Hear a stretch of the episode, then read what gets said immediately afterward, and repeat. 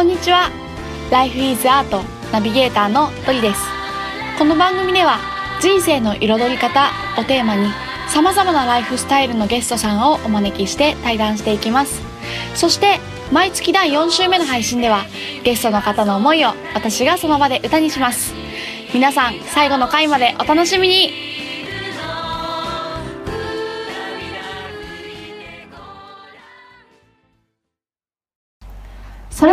本日のゲストをご紹介します。ファシリテイティブコラーナーの中尾ゆりさんです。お願いします。はい。えっとゆりちゃんと呼ばせてもらってるんですけど今日私たちが会うのは2回目だよね。2回目。ね。まだ1ヶ月前1ヶ月も経ってないかな。2週間前にうん。出会ったばっかりですよね、うん。そう、ね。そうだね。そうだよね はい。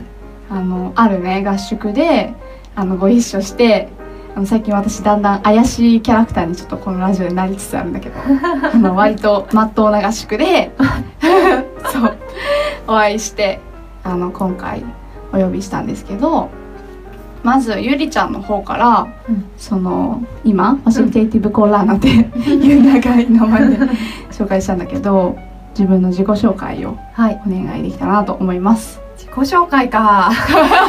大変。中尾ゆりです。あファシリテーティブコラーナっていう風に言ってもらったのは私はファシリテーションはもちろんしているけれども一緒に学ぶ人でありたいっていうのがすごい強くて、なので私が完全にファシリテーションをしますとか誰かのことを、あのお世話しますみたいな人じゃなくてうん一緒にこの場を作って一緒に学んでいこうねっていうスタンスがすごい自分には強いなって思ってるからファシリテーティブコラーナーというふうに言いました。はい、で、うん。今は教育系の企業で働いてるけれども、うんその前はバックパッカーをしていたりとかうんでその前は去年の夏まで、えー、と7年半ぐらい NPO の小中学校で子どもたちと一緒に学んでいました。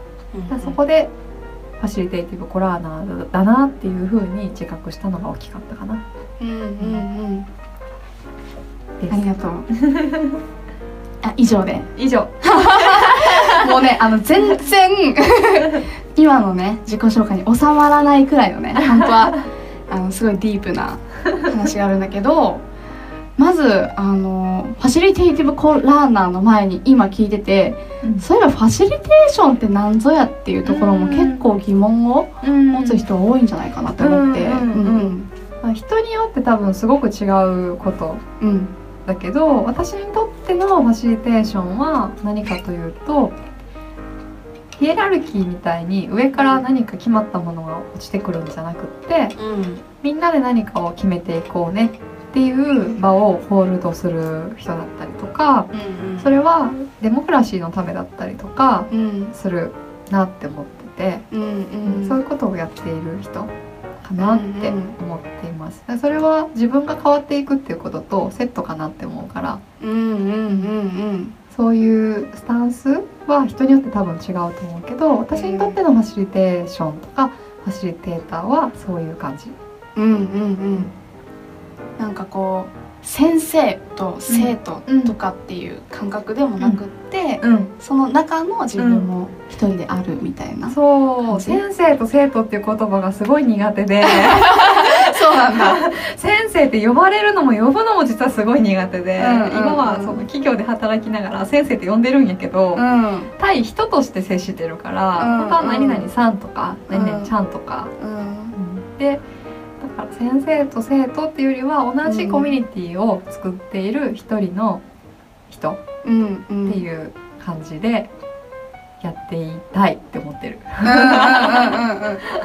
うんうんうんうんうんそっかそっか。うん。あとなんか場をホールドするとかもさ、うん。結構こうまだで馴染みがなかったりする言葉だけど、うん確かに。うんうん。どんな感覚？あーその場で起きていることとか、うん。人の発言とかを拾いながらん。自分たちが大事な話をできるためとかその時の目的のためにあの場を仕切るというかうん。デザインするというかうんうん人だけど MC とすごく違うのはうん。うんそうだな。MC っていうのはどっちかっていうとこう提供者っていう感じがうん。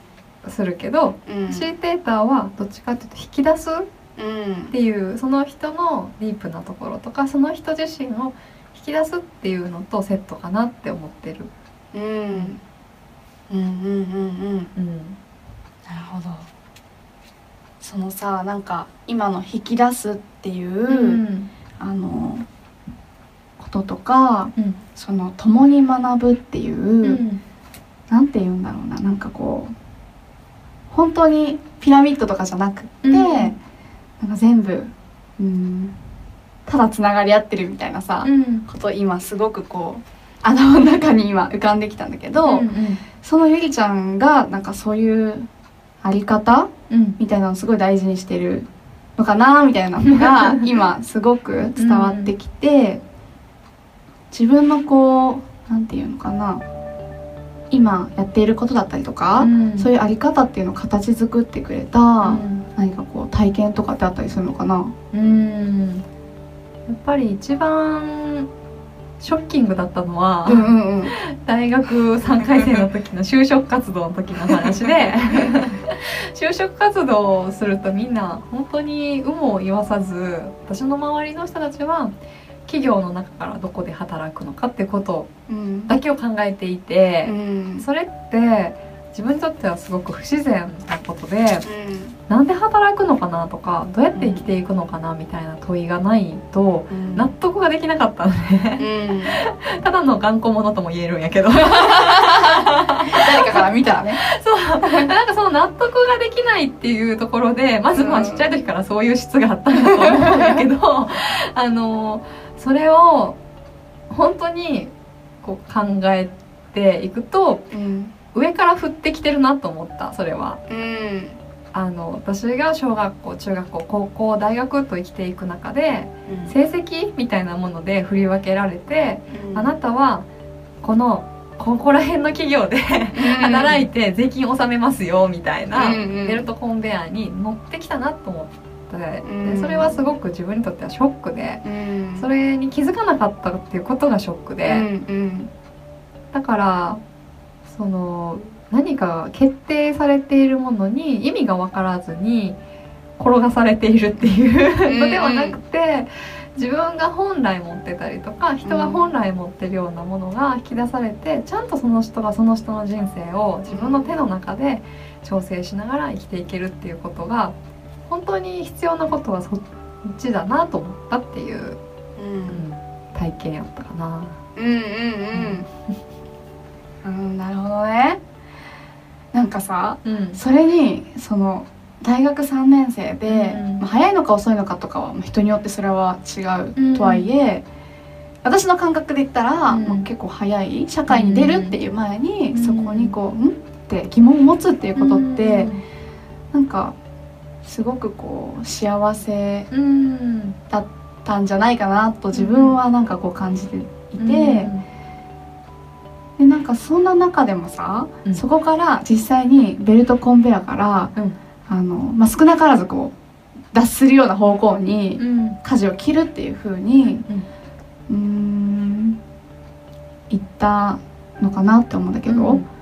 こうどんな風にそこから展開していったのかなとか、うん。その時のこう、うんなんだろうな生まれる葛藤とかうん。との向き合い方とかもちょっと気になった。うん。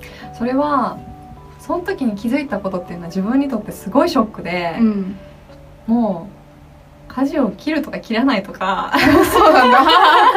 そんなことの余地もなくて あの気づいてしまったらもう全てのものに意図があるんだってことに気づいてしまって意図が自分の中に流れ込んできてうん。すごいしんどくなった。であの国際系のうん。機関とかにうん就職しようかなとか思ってて、うん。そういうところの説明会に行ったりとかするんやけど、うん途上国で起きてる課題を解決するみたいな仕事が減ってきてるっていうことをそこの機関が言ってて、そうその仕事を競りで落として他の機関と競争して勝ち取らないといけないんだって話をしてて、うん。それってすごい世界の中に課題なんかいっぱい溢れてるし、ん。日本の中にもたくさんあるのに、うん。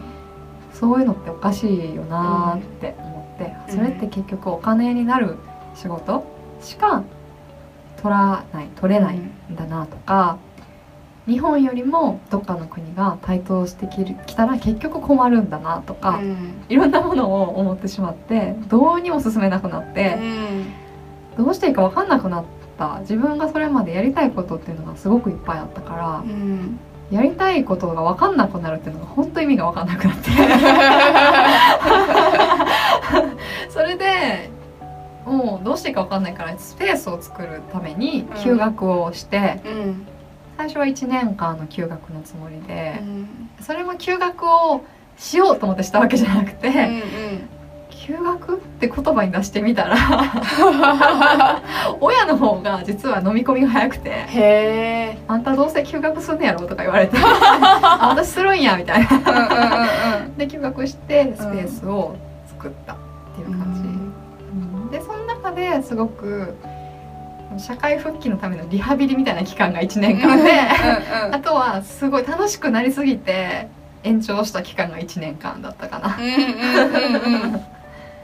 して社会復帰を果たしました。うんうん。なるほどね。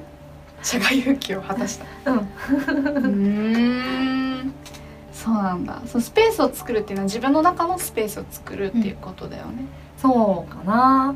時間的なあ時間も。そう、ん。ん決断をするっていうことに迫られない時間うんをうん作ってみたら、うん。なんか必要なことが流れ込んでくるかなとも思った。うん。でそういう時って周りの人たちが本当目的がないのに休学するなんてあかんっていうことを言ってくることが多くてその時は、うん。それはすごくしんどくて誰が決めたんやろみたいな。自分が最終的に開き直ったのは目的がなきゃ何かをしちゃいけないなんてうん誰が決めたのかわかんないんだから、別にそれに私が従わなくてもいいやって思ったってう。んいう、うん。で開き直って 休学っていうものをうん。そこでやっと選び取ったかな、うん。うん。分かってもらえなくて本当しんどかったけどね。か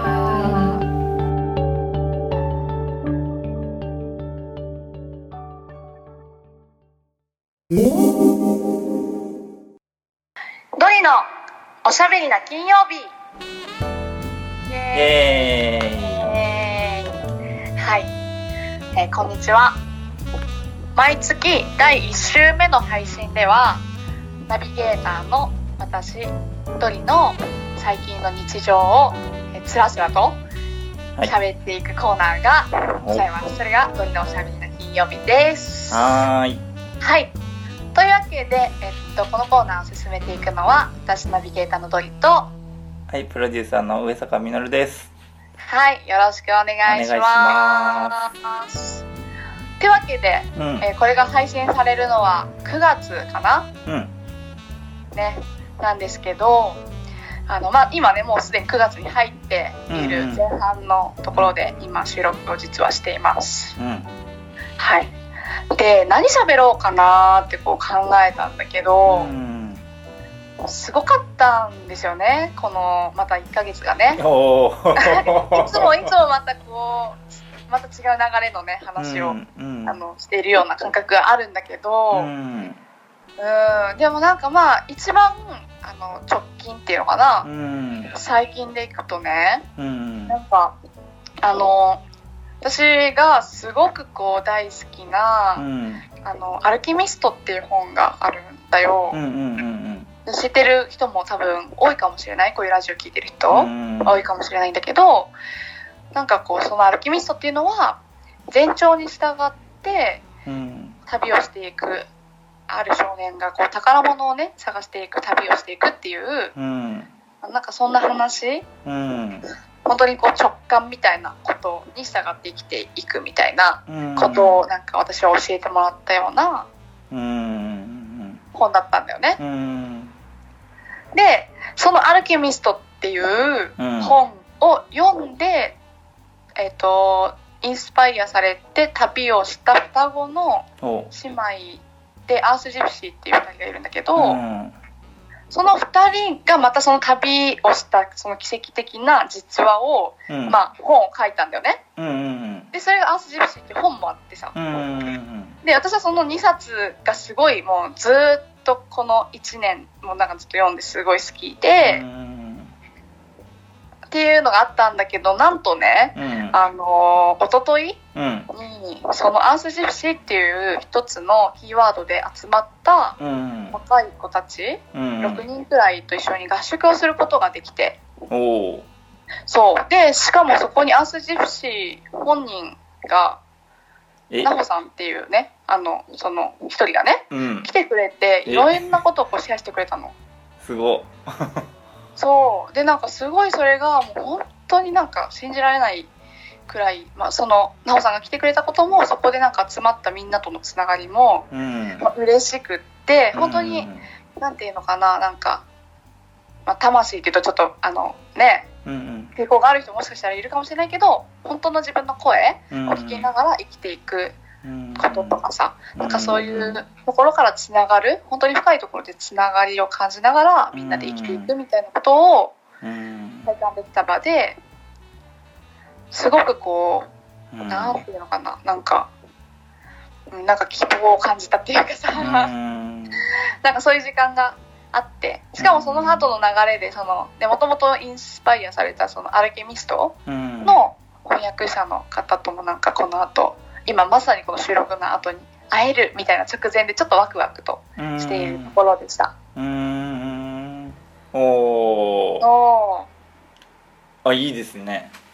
ー いいですね。ありがとう。おおこういう方向性のまた激しい感じか。よかったよかった。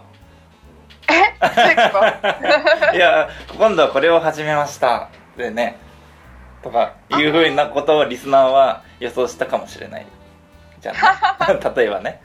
あでもそういうところで言ったら、今度は若者向け場作り始めましたみうたいな。ん。ああ あへえあでもそれはなんかうん。いろいろあうの相乗効果がいろいろ出る感じだね。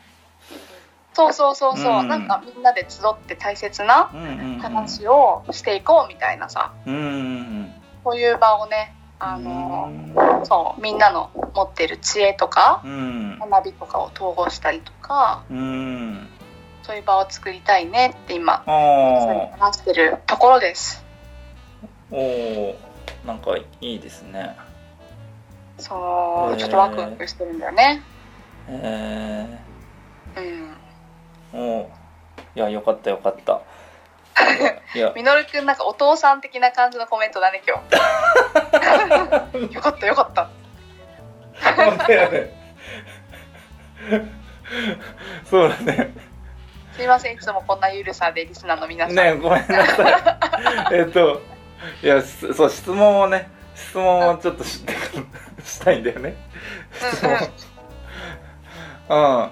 あのなんかこれからあの、うん。どんなもうちょっと具体的にはどんな感じの予定っていうかビジョンがあるの？